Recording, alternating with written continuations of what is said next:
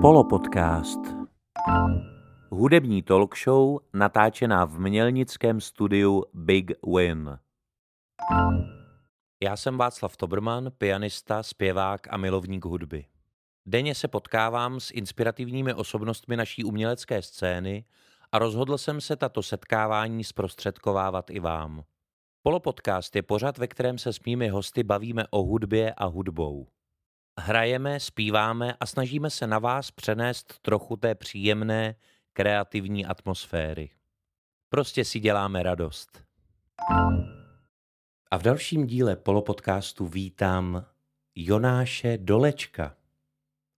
Ahoj Jonáši, ty jsi kytarista a zpěvák, ale zároveň taky student medicíny, jestli jsou moje informace správné. Hmm. A všechno tohle to nám dneska prozradíš, ale úplně na začátek, protože já mám rád jídlo a vypadám na to, eh, tak bych se tě zeptal na takovou netradiční otázku, kterou jsem tady ještě nikomu nepoložil, ale to příjmení doleček, to je v doleček bez písmene V na začátku? vlastně jo, ale já jsem...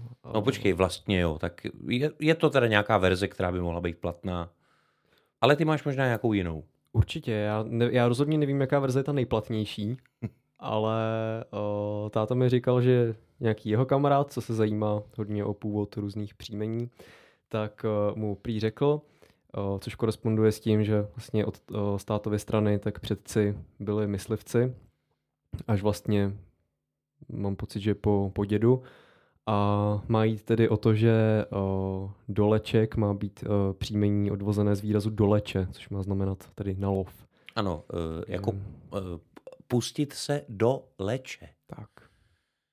No tak to je zajímavý. Tak uh, já jsem myslel, že budeš ty k nakousnutí, ale ve skutečnosti je to o zvěřině, která je k nakousnutí asi uh, v poslední, nebo ne v poslední, ale v té leči.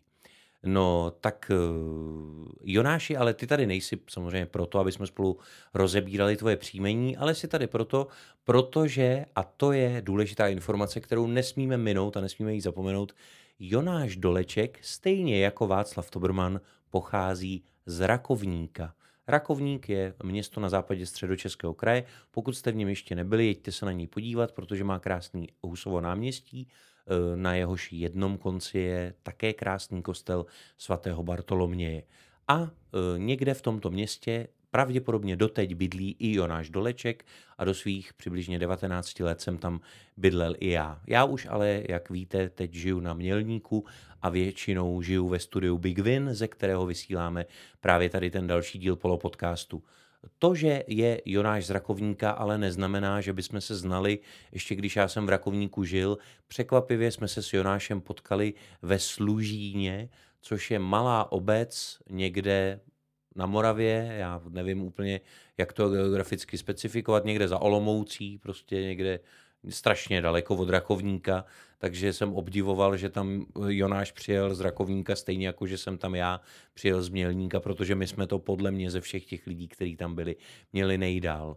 No a e, Jonáš tam hrál nějaký písničky, jednak nějaký svoje a taky nějaký převzatý a já jsem si říkal, to by byl dobrý host do polopodcastu, slovo dalo slovo a mám ho tady. Eh, tak bych se tě, Jonáši, zeptal, protože eh, z toho, co jsem viděl a slyšel v tom služíně, se mi zdálo, že eh, máš vlastně zajímavý hudební vkus, to znamená, nejsi úplně takový ten klasický mainstreamový kytarista a zpěvák, ať už jako od táboráků nebo z nějaký hospody, tak jaký jako jaká muzika tě bavila třeba od dětství, od mládí?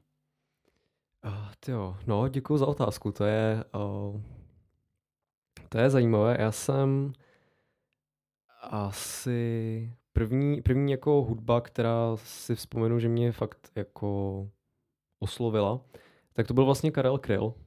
Mm-hmm. Ale vzniklo to hrozně uh, takovým jako, já, já nevím, jak to říct, ne, uh, ne, nešlechetným způsobem, jo, tahle záliba, protože já jsem, já jsem jako malej, mohl mi být, nemohl jsem být třeba ve třetí třídě nebo ve čtvrté a hrozně se nám líbila hra World of Warcraft.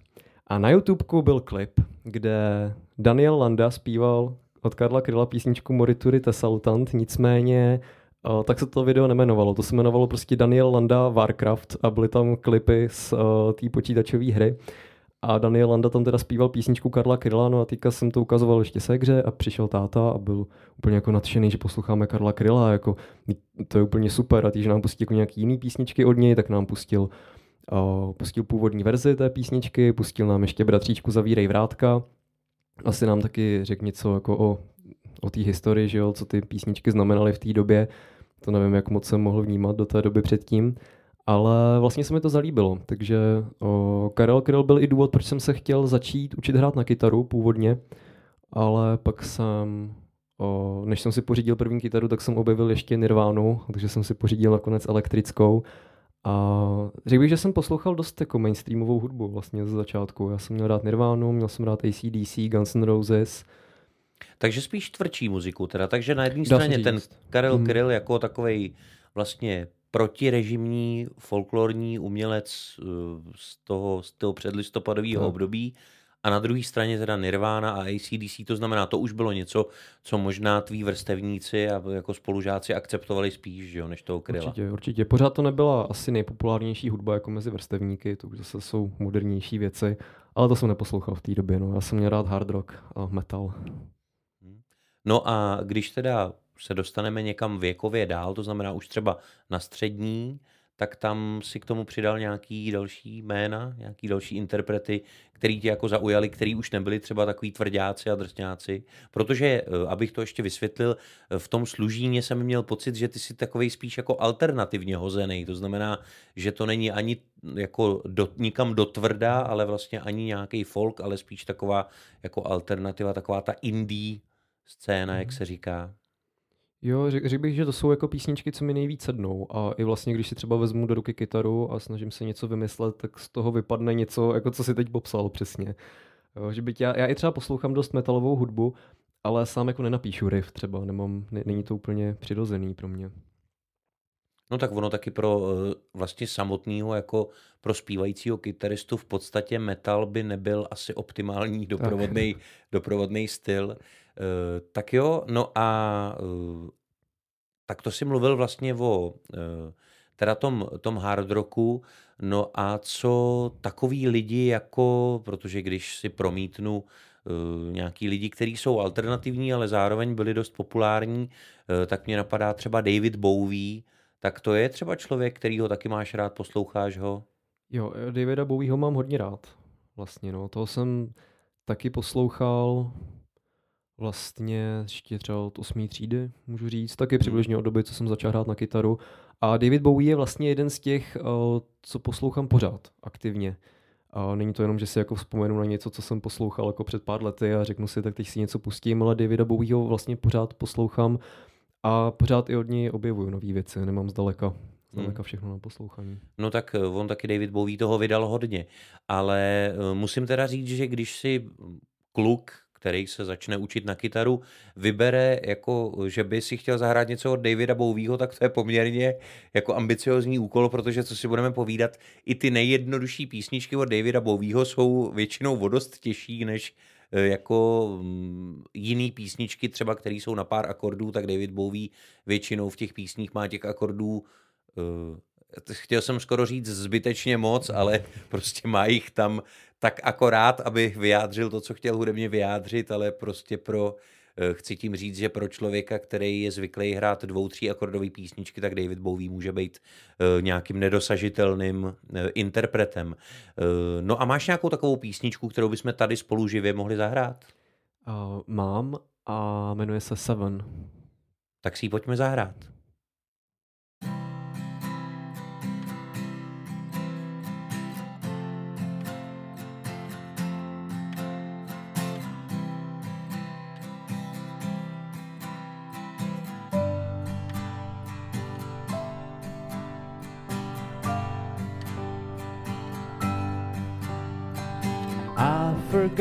What my father said. I forgot what he said. I forgot what my mother said. as we lay upon your bed. The city full of flowers, the city full of red. I got seven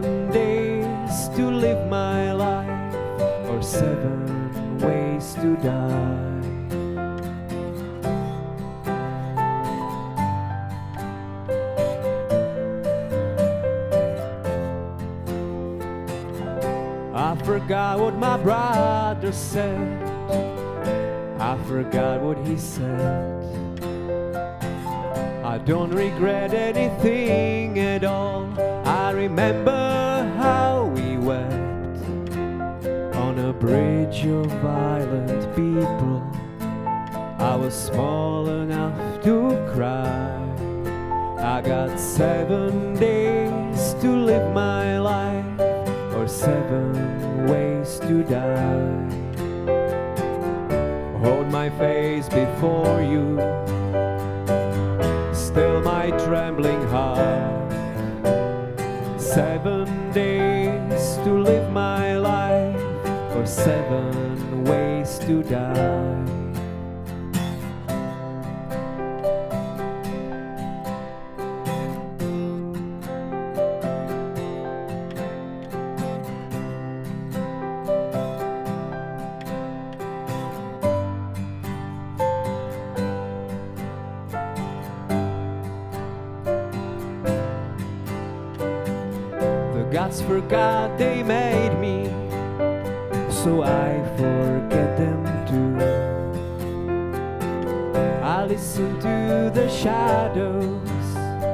Play among their graves. My heart was never broken, my patience never tried. I got seven days to live my life, or seven ways to die. Seven days to live my life, or seven ways to die.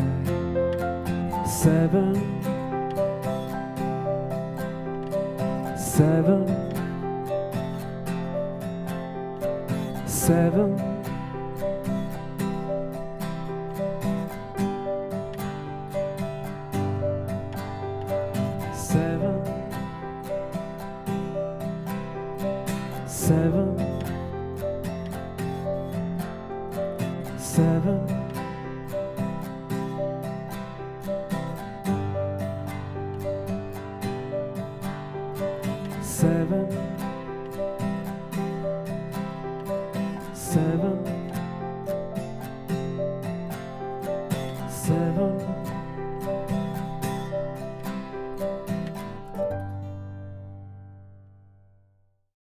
Právě dozněla píseň Seven v podání Jonáše Dolečka, mého rakovnického hosta v mělnickém studiu Big Win. A protože je první rakovničák, tak musím zároveň říct, že je taky první, kdo si tady uh, pustil do Davida Bowieho, protože k tomu se zatím nikdo neodvážil, ale je to samozřejmě spíš tím, že jiní hosté měli jiné hudební preference. No a možná ještě nějaký to prvenství dneska Jonáš eh, tady si zažije a já ho jako náležitě okomentuju. Ale jak už jsem říkal v tom prvním vstupu, Jonáš není jenom nebo zejména interpretem převzatých písní, ale právě, a on to taky zmínil, vymýšlí si i něco svýho, něco, co by se dalo popsat pojmem alternativa, kdybychom to chtěli jako nějak jednoduše zařa- zařadit. Tak eh, jestli bys mi mohl říct něco k té vlastní tvorbě, kdy ta začala? Uh, no, ta taky. Pro mě jako hrozně těžký vlastně mluvit nebo nějak charakterizovat moji tvorbu, protože já netvořím vlastně zase tak často, popravdě. Já nemám zase tak moc písniček. A kolik jich A- máš teda teďka třeba, když bych, když bych jako si řekl, jak, spočítej všechny písničky, které máš autorský, tak kolik by jich bylo?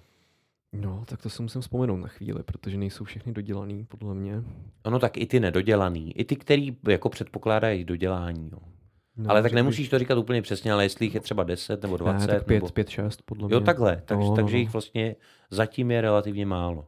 Určitě. A ještě, ještě právě často vznikaly tak, že jeden rok jsem třeba dostal nápad jo, na hlavní motiv ten ležel další rok třeba ladem a takhle postupně jako jsem si tři roky tvořil písničku nebo takhle.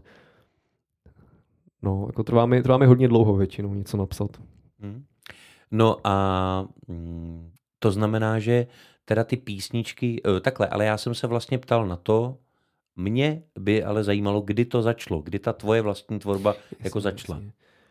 O, tak jako trochu serióznější pokusy, asi bych řekl tak 16, 17. No, dřív moc ne, já jsem se vždycky snažil si vymyslet něco svýho, ale to se Ale pak si zjistil, že to je něčemu podobný. Taky, taky. Ne, to já myslím, že ne. To já myslím, že až uslyšíme něco tvýho uh, za chvilku, tak uh, zjistíme, že to moc jako ničemu podobný není. Což, což je dobře, takže já tím chci říct, že Jonáš má velmi originální tu tvorbu, což, což uslyšíme. No a, uh, a co tě teda, i když těch písniček máš, jak jsi říkal, třeba šest, tak uh, jak to vlastně teda, co tě inspiruje takhle k té vlastní tvorbě?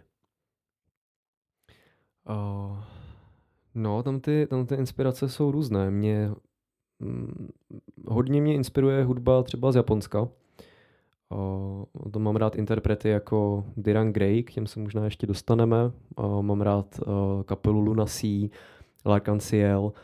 A to je třeba, jak jsi teďka jako říkal, že ti moje tvorba nepřijde k ničemu podobná. Já třeba občas, jako, občas se mi zdá, že, že si jako něco, něco podobného tomu, tomu, co poslouchám. Nicméně, Ale je pravda, když... že v japonské hudbě já jsem poměrně tak. jako ne, neznalý, takže, takže to mě, že mě to vlastně nepřijde ničemu podobný, je možný, že protože vlastně neposlouchám japonskou hudbu. Ale to mi teda řekni, když si tohleto zmínil, když se bavíme o tvý vlastní tvorbě, jak se ti stalo, že jsi začal poslouchat japonskou hudbu? To zrovna vím úplně přesně a to bylo tak, že jsem koukal taky někdy na střední, ale za začátku na střední, jsem koukal na uh, videa o kytaristech, když měli problémy na stage nějakýho s technikou. Teď tam byla Metallica, že jo, Guns N' Roses, různý tady ty kapely. A byla tam kapela Luna Sea, taky z Japonska, úplně prostě, já jsem životě neviděl japon, japonskou kapelu a najednou prostě byla takhle ve videu a tam jejich kytarista měl problém s kytarou, kdy mu přestála hrát asi dvakrát během sola, tak ji naštvaně hodil do zákulisí a takže ve mně byl tady ten dojem jako nesympatický kytarista, co ničí svoji kytaru a hrozně vtipný jazyk. A mm-hmm. pak jsem si našel tu písničku, poslouchal jsem ji, protože mi přišla vtipná, pak jak jsem si na ten vtipný jazyk zvyknul, tak už jsem začal objevovat kapely, co mi přišly vlastně hrozně blízký hudebně. E, takže, abych to jenom schrnul, tak ty ses vlastně k japonský hudbě dostal skrze svoji škodolibost. Ty jsi prostě, ty jsi prostě no, chtěl vysmát, vysmát lidem, kteří řešili na tak. stage nějaký problém a takhle se stal uh, fanouškem japonské hudby.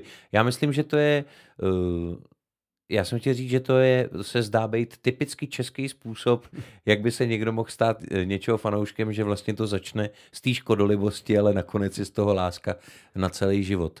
Eh, no, tak vraťme se ale teďka těm, k těm tvým vlastním písničkám.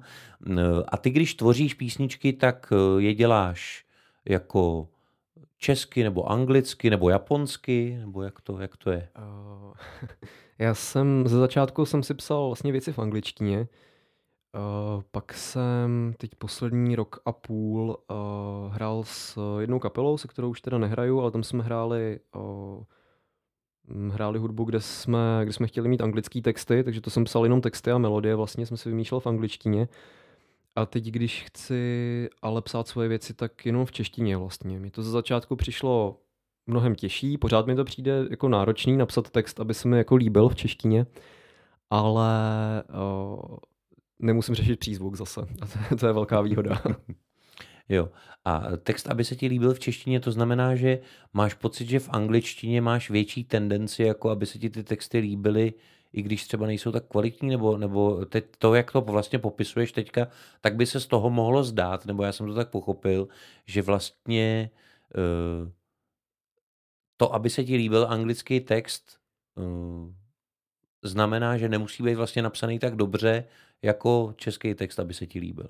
Vlastně jo, a myslím si, že to je ale kvůli tomu, že já to nepoznám, jak moc dobře je napsaný. Ta angličtina, jak není, uh, není to můj rodný jazyk, tak uh, myslím si, že se i třeba méně stydím napsat něco, než by se mi třeba jako zdálo v češtině jako těžší reálně dostat na papír. A myslím si, že nemám nemám takový nároky na sebe. No, No ale zase v té angličtině teda na druhou stranu, když to není tvůj rodný jazyk, tak přece uh, by se zase mohl bát toho, že tam budeš mít třeba nějakou, já nevím, špatnou vazbu nebo prostě něco, jakože tam bude vlastně nějaký jako prohřešek proti třeba té anglické gramatice, nebo že tam bude něco, co nedává smysl. To tě nijak neblokuje. Uh, ne, to mě blokuje, to se i taky stává a jsem, jsem akorát, když mám možnost, což naštěstí mývám, to skonzultovat s někým, kdo třeba je, uh, je rodilý mluvčí anglický a jo, jako je to, je to potřeba tu angličtinu určitě studovat pořád dál, i třeba jenom za poslední rok, uh, když jsme třeba s, to, s kapelou nahrávali písničku, tak jsem si všimnul, jaký dělám jako chyby ve výslovnosti, co by mě Mhm. nikdy dřív nenapadly. I teďka jsem byl rád, my jsme měli v tomhle ročníku angličtinu pro lékaře jako předmět a já jsem byl vlastně rád, že, jsem, že nemám žádný jazykový certifikát a nemohl jsem jako se omluvit z docházky, protože jsem se naučil fakt jako hodně věcí, i ohledně Mhm. vazeb a ohledně běžní konverzace. Uh, takže jo, tohle se určitě může stát a jsem, je to taky další, další zase výhoda té češtiny, no. je to další jako argument, proč, proč tvořit v češtině. No, protože, jasně, protože češtinu většinou člověk umí líp než angličtinu, i když, i když dneska zrovna v té tvojí generaci, a já myslím, že to můžu prozradit, protože jsi muž a tam se to tak nebere, tak to je 22 let. To znamená, to je přesně ten věk, kdy já si říkám jako člověk, který mu bude v listopadu 40, že ty už v podstatě uh, bys teoreticky mohl mít podobný vztah jako k češtině, jako k angličtině, nebo prostě podle mě si měl angličtinu třeba už na prvním stupni základní školy, že jo?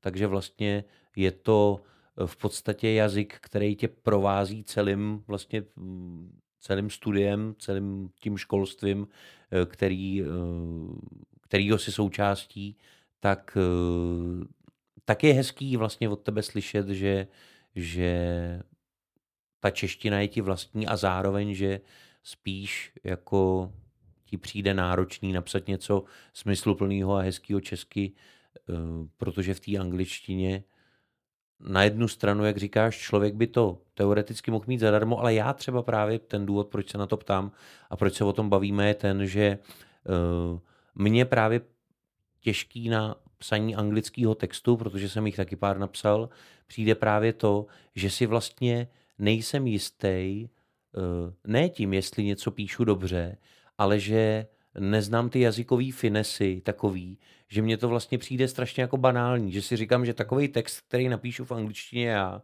by napsal v angličtině každý, kdo umí průměrně nebo podprůměrně anglicky. Jo. Že vlastně nejsem schopný v tom jazyce vyjádřit nic. Není to prostě žádný Shakespeare, rozumíš? Je to, je, nemá to žádný, žádný jako figury, nějaký jako ani mluvnický, ani, ani metaforický, když to tak řeknu. A, uh, takže pro mě je to vlastně těžký zase v tom, že mi všechno přijde blbý, když píšu něco v angličtině. No a když teda jsme u toho, u té tvojí tvorby a u té tvojí tvorby v češtině, tak si pojďme zahrát nějakou tvoji vlastní písničku. Jak se bude jmenovat? Bude se jmenovat uh, Poslední cigareta a název vymyslela moje ségra. Tak jdeme na to.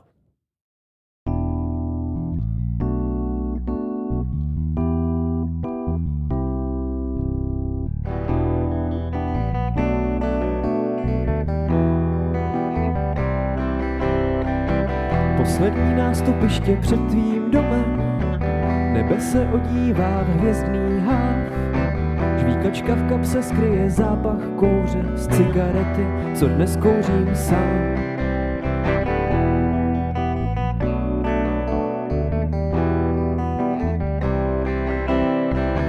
Nechutná správně, když nejsem s tebou, tak po pár potazích míří v koš a za ní zbytek těch, co neochutnáš, i kdybych zůstal ještě poslední rok.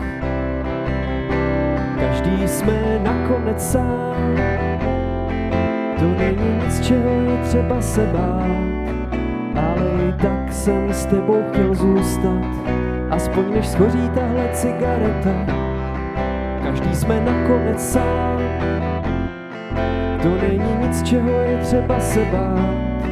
Slunce teď vysílá poslední žár, nějakou chvíli bude tma, nějakou chvíli bude tma.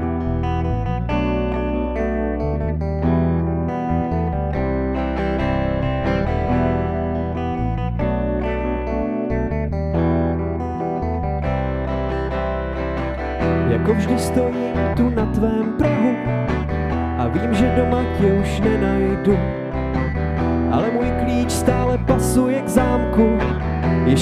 věcí a hned zase jdu. Není to o tom, že bych nevydržel, snad se sebou sám v tomhle městě. Jen mě už asi nebaví zalévat květiny, co už stejně nikdy neuvidíš. Každý jsme nakonec sám, to není nic, čeho je třeba se bát. Ale i tak jsem s tebou chtěl zůstat, aspoň než schoří tahle cigareta. Každý jsme nakonec sám, to není nic, čeho je třeba se bát. Slunce teď vysílá poslední žár, nějakou chvíli bude tma, nějakou chvíli bude tma.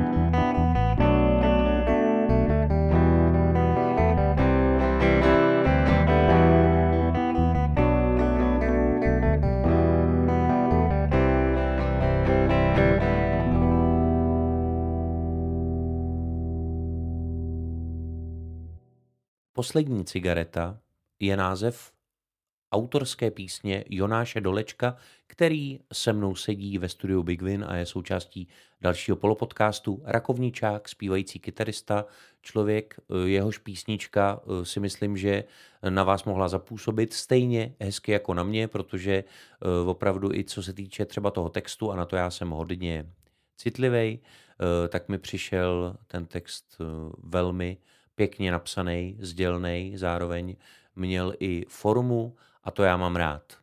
No a e, protože to byl druhý jazyk, kterým tady Jonáš dneska zaspíval, e, tak mě vlastně došlo, protože když jsme si s Jonášem domlouvali, jaký písničky asi tak zhruba dneska zahrajeme, tak vlastně jsem zjistil, že tam jsou ještě dva další jazyky.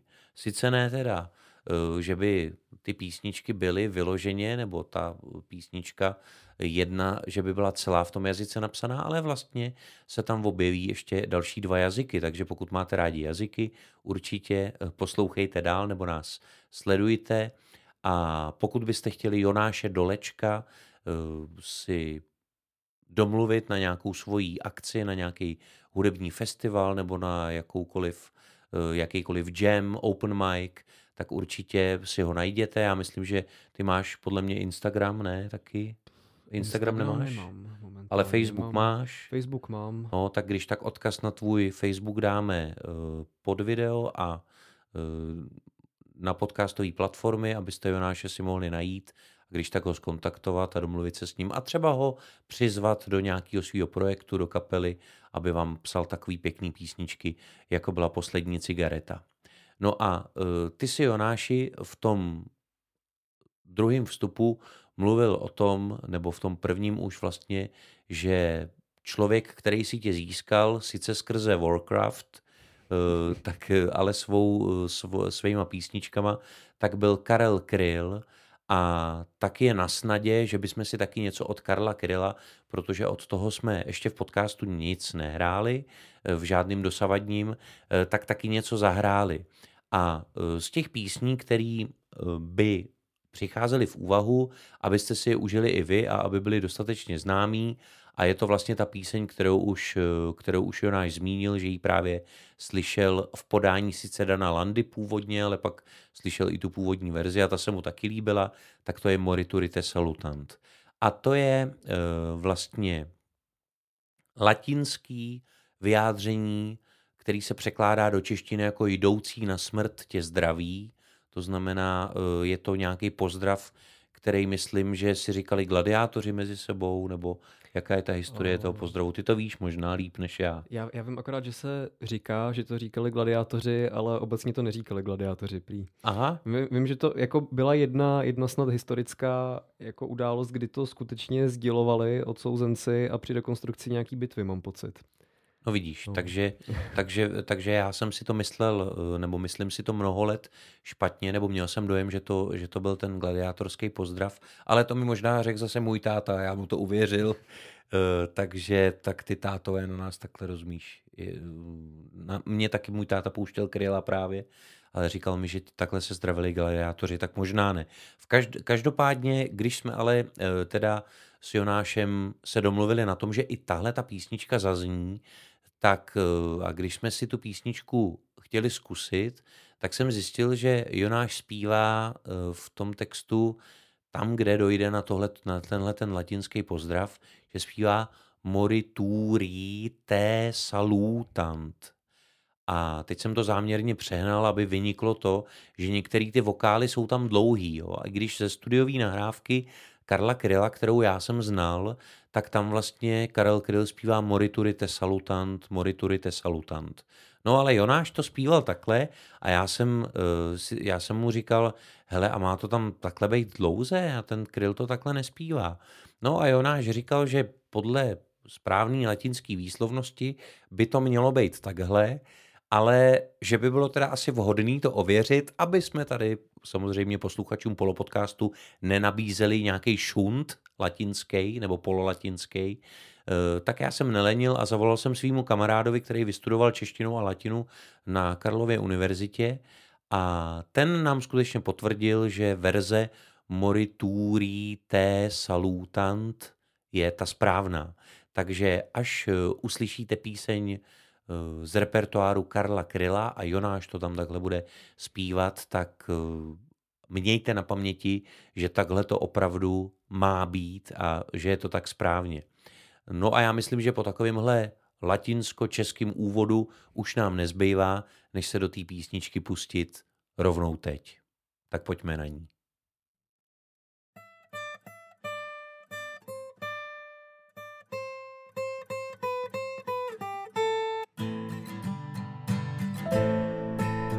Cesta je prach a štěrk a udusaná hlína. A šedé šmouhy kreslí do vlasů a z hvězdných drah máš perk, co kamením se spíná. A pírka touhy z křídel Pegasů a z hvězdných drah máš perk, co kamením se spíná. A pírka touhy z křídel Pegasů. Cesta je bič, je zlá, jak pouliční dáma. Má v ruce štítky, v pase staniol a z očí chtíč jí plá, když háže do neznáma dvě křehké snítky rudých gladiol a z očí chtíč jí plá, když háže do neznáma dvě křehké snítky rudých gladiol. Seržante písek je bílý, jak paže Danieli, počkejte chvíli, mé oči uviděli tu strašně dávnou vteřinu zapomnění. Seržante mávnou a budem zasvěceni. Moriturite salutant, moriturite salutant. Tou cestou dál jsem šel, kde na zemi se zmítá a písek víří křídlo holubí a marš mi hrál zvuk děl, co uklidnění skýtá a zvedách míří, které zahubí. A marš mi hrál zvuk děl, co uklidnění skýtá a zvedách míří, které zahubí. Cesta je ter a prach a udusaná hlína, mosazná včelka od vlkodlaka rezavý kvér, můj brach a sto let stará špína a těsně velká bílá oblaka. Rezavý kvér, můj brach a sto let stará špína a těsně velká bílá oblaka. Seržante písek je bílý, jak paže Danieli. Počkejte chvíli, mé oči uviděli tu strašně dávnou vteřinu zapomnění. Seržante mávnou a budem zasvěceni moriturite salutant, Moriturite salutant.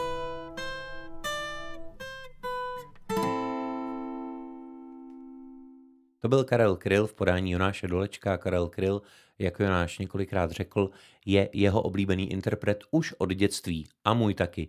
Takže jsem rád, že jsme si mohli tuhle tu písničku společně zahrát. No ale jak jsem říkal, Jonáš Doleček, kromě toho, že je z Rakovníka, což bylo prvenství, zaspíval tady Davida Bouvího, zaspíval Karla Kryla, tak teď si představte, a to teda je velká pecka, protože to jsem nečekal, že někdy v podcastu zažiju, Jonáš bude zpívat japonsky. Japonskou písničku, kterou když mi poslala, já jsem si ji poslech, tak jsem pochopil to, co říkal, že opravdu ten jazyk, když jako ho člověk nezná a nemá ho naposlouchaný, no zní to trochu vtipně. Je to prostě jiná kultura, jiný jazyk, je to daleko. Já jsem v Japonsku nikdy nebyl. Ty jsi byl někdy v Japonsku? Nikdy jsem Nebyl. nebyl. Umíš japonsky? Ne, ale snažil jsem se jedny prázdniny naučit. Dostal jsem se přes jednu abecedu. Japonština má tři abecedy, takže já jsem se jednu z nich naučil. A snad jsem se naučil výslovnost, no, to zjistíme. No a běžní Japonci umějí všechny tři ty abecedy? Jo, určitě, tak oni je, oni je používají běžně, ale oni mají hiraganu, ta se používá třeba na nějaká zájmena nebo na nějaké základní fráze jako děkuji. A používá se na koncovky mm, různých třeba sloves. A pak mají katakanu, ta se používá většinou buď třeba pro vlastní názvy, anebo pro přepis z cizích jazyků, třeba z angličtiny do japonštiny. A pak mají právě ty znaky, což je kámen úrazu spousta lidí, co se snaží japonštinu naučit. Často i Japonců teda, protože mají mají hromadu znaků, no, a ty se člověk musí jenom memorovat. E, No takže ta moje otázka, jestli teda všichni, nebo jestli teda Japonci umějí všechny ty tři abecedy, jakože, to znamená všechny ty tři systémy, tak umějí. Určitě. Ale ty znaky jim dělají největší problémy. Tak, tak, protože když t- ten znak má třeba o, zase já jsem japonštinu nikdy nestudoval, tak nechci jako se tady, nechci tady Pojď, ale, jako ale pro teď, jo, ale- odpustíme Jonášovi, že nikdy nestudoval japonštinu, ani japonologii, ale A- pro teď seš náš tady odborník myslel. na japonštinu, takže teď prostě, teď, hele, teď cokoliv řekneš, tak posluchači polopodcastu si to budou na do smrti pamatovat o japonštině, takže můžeš říct klidně něco, co není pravda, ale ať to aspoň zní zajímavě. Dobře, tak já se, já se pokusím, aby to byla co největší pravda, a to je teda, že ta třetí abeceda, ty znaky kanji, které převzali od Číňanů Japonci, tak ty vždycky nesou uh, nějaký vlastně kořen toho slova nebo jeho hlavní význam a Mhm. pak se postupně přidávají ty koncovky a tím pádem slova, co nepoužívají běžně, tak většinou neumí tak dobře napsat. Mm. A to, aby se s jedny prázdniny pokoušel teda naučit japonskou abecedu a pokoušel se učit nějak japonštinu, k tomu všemu tě namotivovala ta japonská hudba, kterou si poslouchal do té Jo, doby. jo, určitě, určitě. Takže jsi prostě řekl, když už poslouchám tu japonskou hudbu, měl bych se trochu naučit japonsky, abych pořádně věděl, o čem zpívají. Nebo ty jsi třeba ty texty uh, zkoušel nějak překladačem překládat to, co si poslouchal od těch kapel. Uh, jo, právě, že uh, zvlášť tady u té jedné kapely, od které si teď chceme zahrát uh, skladbu, tak uh, tam, jak to říct, tam jde hodně o, o význam textu a to mě i vlastně donutilo se na ty texty víc, uh, víc zaměřovat obecně v hudbě. Mhm. A většinou jsou třeba super kanály na YouTube, kde lidi vezmou třeba živák a mm, přeloží, udělají k tomu anglické titulky a i se třeba snaží pak v komentářích uh, jakoby popsat uh, popsat přesně ty drobné věci, co se těžko jako Mhm. mm-hmm. zachovají jenom čistě v anglickém překladu. Ano, ty jazyku. překladatelské oříšky, Tak, jak tak. se říká. No a, uh, a dalo by se nějak zobecnit teda, um, nebo takhle, dala by se popsat nějak odlišnost třeba anglických a českých textů od těch japonských, jako teď myslím z hlediska jako té výstavby, jestli, jestli uh, teď řeknu, na co se ptám, aby to bylo jasnější, jestli se taky rýmuje v japonštině, nebo jestli uh, jak je to třeba s dílkou vokálů, jestli, jestli jsou tam nějaký jako textový nebo Mhm. textařský figury, které se třeba používají v textech a jak je to taky uh, s metaforama a smyslem těch textů, jestli jejich témata jsou podobný jako témata českých textů a anglických, nebo jestli je to jiný, tak jestli bys mohl tohleto nějak teda tady pojednat. A já to potom zároveň publikuju jako příspěvek na nějaký japonologický kongres vytržený takhle z toho podcastu. ne, dělám si legraci. Samozřejmě eh, všechno, co tady Jonáš řekne, je jenom jeho názor, takže určitě to neberte jako za, za bernou minci, ale třeba vás tu někoho přiměje k poslechu nějakých japonských textů. Tak, uh, mně přijde, že rozhodně témata songu budou podobný ve směs, ale ten jazyk mi přijde poetičtější. Myslím si, že uh, často, a zase já vycházím jenom jako z anglických překladů, ale přijde mi, že nebývají, nebývají napsány tak jednoduše ty texty. Často i když ve finále zjistím, že se jedná o poměrně jako snad, uh, poměrně uh, ne, ne složitý song významem, tak uh, mývám, mývám jako pocit, že je těžký z začátku určit, o co přesně se tam jedná, protože uh, nic nebývá popsáno jednoduše. Často. Hmm. Aha. Takže vlastně spíš i, jestli jsem tě pochopil správně, i vlastně jako jednoduchý význam textu je popsaný ale složitě, složitýma metaforama. Myslím si, že to tak je, nebo tak to na mě působí aspoň často. A další věc je to rýmování. Upřímně nevím úplně, mně přijde, že ta, ta japonština to nemusí ani tolik řešit. Jo, zdá, zdá se mi, že hrozně tak jako zvukomalebná, oni mají vlastně uh, uh, to, to, to písmo nebo ten jazyk, jak funguje silabicky, tak tam nejsou nikdy dvě, uh, dvě souhlásky vedle sebe, pokud jedna z nich není n tak uh, spousta, spousta těch, uh, těch textů zní jako hezky, i když se zvláště nějak jako ani nesnaží tam ten rým vytvořit člověk. Mi přijde. A co se týče co se týče dlouhých... To znamená, že na konci třeba frází, když bychom měli třeba konec jako dvou frází, mm. jo, mhm. nebo jako ve dvojverší, takzvaně, kdybych řekl, tak na konci bude třeba a budou, bude tam třeba stejný typ vokálu, nebo, nebo ani to se neděje. Prostě je to, je, jsou ty slova, nemusí spolu nějak jako zvukově korespondovat. No, jo, jo, tam, tak jestli, mi to, uh-huh, jo. Tak mi to často přijde. Hmm. No tak to je zajímavý. Takže a protože tady jsme udělali takovou odbočku, já vím, říkáte si, posloucháme podcast zejména o hudbě a teď najednou tady pět minut se mluví o tom, jak to funguje v japonštině, no ale japonsky se taky zpívá a to nám teď předvede taky Jonáš Doleček. Takže ta píseň se jmenuje Glass Skin, teda tak se jmenuje asi v angličtině, ale jak se jmenuje v originále? O, Glass Skin, oni často pojmenovávají písničky anglicky, Aha, i když se zpívá je, japonsky. Tak to je vtipný, takže ta píseň se jmenuje anglicky a ta skupina se jmenuje? Uh, Dear Grey. Tak. Jonáš Doleček, Dear Grey, Glass Skin. Japonština poprvé v polopodcastu.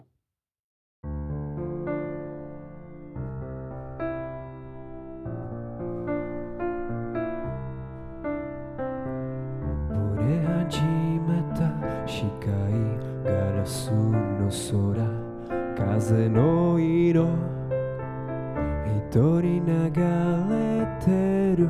メリーゴーラウンド。手を振る。後ろめたさより。どことなく薄れた声。明日自分を置き去りに眠る。喜劇の涙より誰よりも儚く奪われるまま汚れるままここに一夜明けた暗い朝に窓を悪に見立て眠る肌をこし濡れた絵に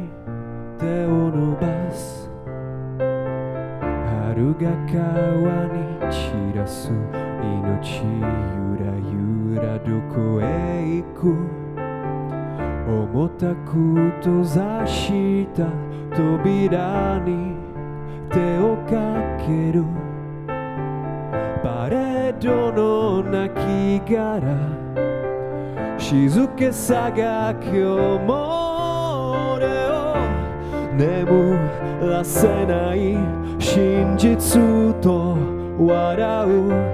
喜劇の涙より誰よりも儚く。奪われるまま汚れるままここに愛をおどけて踊る四季がどこまでも痛く。奪われるまま汚れるまま差し出す夢に溶けて I bleed in my way of compensating everything to you How heavy is blood, happiness and sadness lies too close 生まれてくる 明日の手は純粋そのままで涙で君がもう見えない。喜劇の涙より誰よりも儚く。奪われるまま汚れるままここに愛を君を見下ろせる一つの観覧車ただ崩れゆく旋律さえ甘く綺麗で怖い。ああああ浅い言葉よりさらされた鍵が焼き付く心に触れ Takže, jak vidíte, i japonsky může 22-letý mladý muž z Rakovníka zpívat a zní to skvěle. Mně se to moc líbilo a já jsem rád, že jsme si takovouhle písničku mohli zahrát. Já musím říct, že jsem ji neznal. Neznal jsem ani tu kapelu, ani tu písničku. Jsem rád, že jsem se ji naučil, protože nikdy člověk neví, kdy to bude potřebovat. Akorát si vlastně říkám, že když to budu hrát a nebudu to umět zpívat, což nebudu umět, protože japonsky neumím a než bych se to naučil, tak jak to zní, tak by mi to asi dlouho trvalo, tak vlastně ono jenom zahraný, to asi nevím. Jak, je, jak moc je to populární mezi Japoncema, tahle písnička vlastně? Jako má nějaký miliony schlídnutí na YouTube třeba, nebo? Jo, to asi, to asi bude mít. Oni, jako ta kapela, já jsem je viděl jednou teda v Polsku, to se před pár lety odhodlali vyrazit do Evropy, ale většinou hrajou pořád v Japonsku, takže si myslím, že nemají nouzy o posluchače. Hmm, no tak dobře. Tak třeba, eh, až si mě objedná nějaký japonský klient, někdo, někdo z Japonska v Praze, já mu řeknu, umím japonskou písničku, ale zahraju ji jenom instrumentálně, anebo si mě objednejte spolu s Jonášem Dolečkem a pak vám ji uh, Jonáš i zaspívá. Ale abych se dostal už od japonštiny pryč, ale já se omlouvám, ale já jsem tím tak fascinovaný, že prostě jsem měl možnost doprovázet někoho, kdo zpívá japonsky, že jsem prostě musel i teď o tom mluvit. Ale Jonáš Doleček, kromě toho, že umí zpívat japonsky, zároveň se zabývá i tím, jak se má vyslovit morituri té salutant, píše anglický texty, píše český texty, tak kromě toho všeho, nebo možná před tím vším, vedle toho všeho, je taky student medicíny. A to mě vede samozřejmě k otázce, jak se dá kombinovat hudba s medicínou. Já si myslím, že snadno, nebo respektive takhle, ono to, ono to musí jít. Člověk se potřebuje nějak odreagovat že, od studia, takže ať má jakýkoliv koníček, tak si na něj prostě musí najít čas. A ono to vždycky nějak jde. Uh... To znamená, že když bych se teď zeptal úplně jako natvrdo, takže tou tvojí jako pracovní a studijní ambicí je ta medicína a tím tou relaxací je ta hudba, anebo někde vzadu v hlavě máš takovou tu představu, jako že ta medicína jsou ty zadní vrátka a že z tebe bude ta hudební hvězda.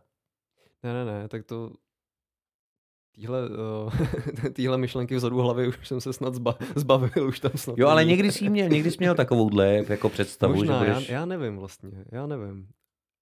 Ale každopádně jako ta medicína je to hlavní, no, ta, ta hudba je, je ve směs odreagování, je to, je to něco, co bych jako rád, rád se toho nikdy nevzdal, je to určitě pro mě hodně důležitý, ale je to, je to koníček, no, zkrátka. Hmm.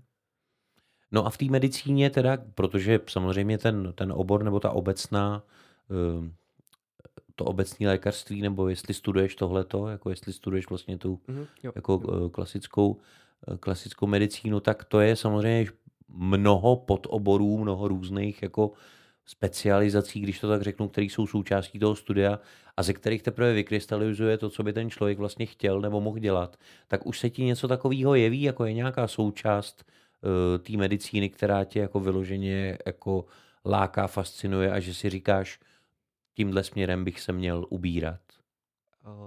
To je teď zrovna v tuhle chvíli pro mě jako pro studenta třetího ročníku je to, je to náročná otázka, protože my jsme zatím měli uh, jenom preklinické předměty.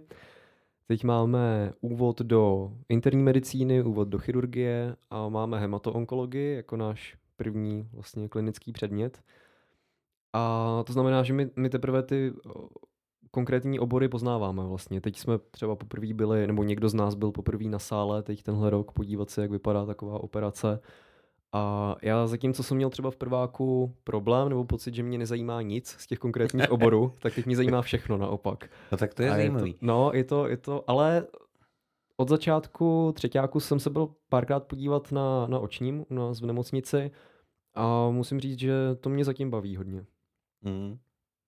No, uh, vidíš, já jsem měl takovou představu, že jsem si říkal, že když někdo studuje tu medicínu, tak už možná je v nějakým, jako, um, už ho možná zajímá právě nějaká ta konkrétní oblast, jako že si říká, že jde na tu medicínu právě už s tou vizí, že by jako chtěl dělat něco a vlastně, uh, vlastně teď se dozvídá od tebe, že, že teprve uh, třeba v tom třetím ročníku uh, vlastně teprve člověku se otevřou ty obzory a, a že teprve pozná, co, co s tím je spojený. Jo. Ale já jsem si říkal, že právě někdo, že, že někdo si říká, že ho třeba zajímají, zajímají ty oči, nebo někoho jiného zajímají třeba hlasivky, nebo někoho, nebo někdo nemá rád lidi, tak by chtěl třeba dělat patologii, nebo tak, tak takhle jsi to neměl. Jako, že bys šel na medicínu s tím, že už bys něco takhle si předvybral, tak to nebylo. Ne, já jsem to takhle neměl, ale určitě jako někdo to tak mít může třeba. Vím, že, vím, že jsou lidi, co mají třeba představu, už když jdou na školu, naopak uh, jsou třeba lidi, co neví pořád v šestáku, co by chtěli dělat. Je to, je to spektrum. No. hm. Takže, uh, takže třeba je pořád ještě ve hře klidně i varianta, že bys byl normálně jako obvodní lékař. Uh, určitě je ve hře, ale pořád, jako mě něco, něco mě taky láká na představě, jako že člověk by byl obvodní lékař, ale já mám zase u sebe strach, že ve chvíli, kdybych hm, třeba jako někdy ze začátku pracovní kariéry, protože já mám pocit, že po třech letech jako ještě studia po medicíně se člověk už může stát praktickým lékařem. A já mám pocit, že pak bych se hm, jak to říct, jako nedokopal k tomu, abych se dál vzdělával a pořád se držel v obraze, takže mm-hmm. možná radši bych si napřed vybral nějaký obor, co by mě nutil být, být v nemocnici a mít, uh, aby na, abych na sebe vyvinul trochu větší tlak no, v tomhle ohledu, ale to je zatím nějaká moje představa, třeba to tak vůbec nebude. Taky. Mm, rozumím. No a kolik má takový studující medic teda času na tu hudbu? Záleží, jak se učí, jak mu to leze do hlavy, jak se bojí zkouškovýho.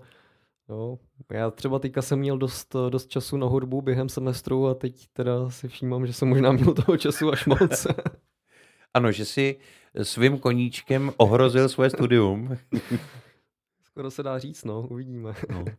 Ne, tak já myslím, že ti určitě budu držet palce a určitě všichni, co nás sledují nebo poslouchají taky, aby s tím studiem dál procházel zdatně, ale zároveň, aby si vždycky dokázal najít čas na tu hudbu a abys měl čas třeba napsat víc textů a víc písniček, protože samozřejmě čím víc písniček člověk napíše, tím taky je lepší v tom psaní právě těch písniček. A, a já si myslím, že tvůj potenciál v tomhle je hodně velký, že právě pro lidi, kteří hledají něco jiného než je slza nebo miraj, tak tam Jonáš Doleček může být jako e, docela dobrá varianta, prostě něco, co je, co je na první poslech zajímavý a na desátý poslech už je to zarytý pod kůží A taková si myslím, že třeba ta písnička Poslední cigareta byla, ale ty si říkal, že píšeš i písničky uh, s anglickýma textama, tak já si myslím, že takovou písničkou bychom to mohli uzavřít. Já vím, že ta písnička Perceived, kterou máš, tak ta je, bych řekl, ta může být taky takovým zástupcem jednoho prvenství, protože v ní uh, Jonáš bude hrát na elektrickou kytaru s několika efekty, které tady rozhodně ještě nezazněly, takže se máte na co těšit. A zároveň jsme na konci tohoto dílu polopodcastu. Já moc děkuji Jonášovi, že přišel a doufám, že se třeba zase za rok, za dva uvidíme a zahrajeme si zase další tvoje písničky. To bych byl moc rád. Já děkuji za pozvání. Takže Perceived a Jonáš Doleček.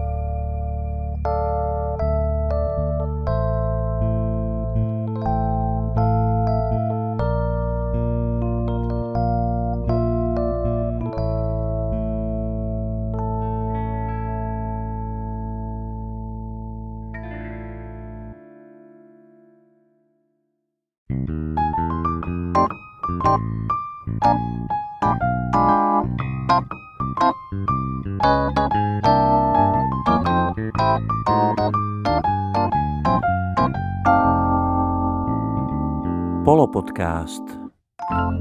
Hudební talk show natáčená v mělnickém studiu Big Win.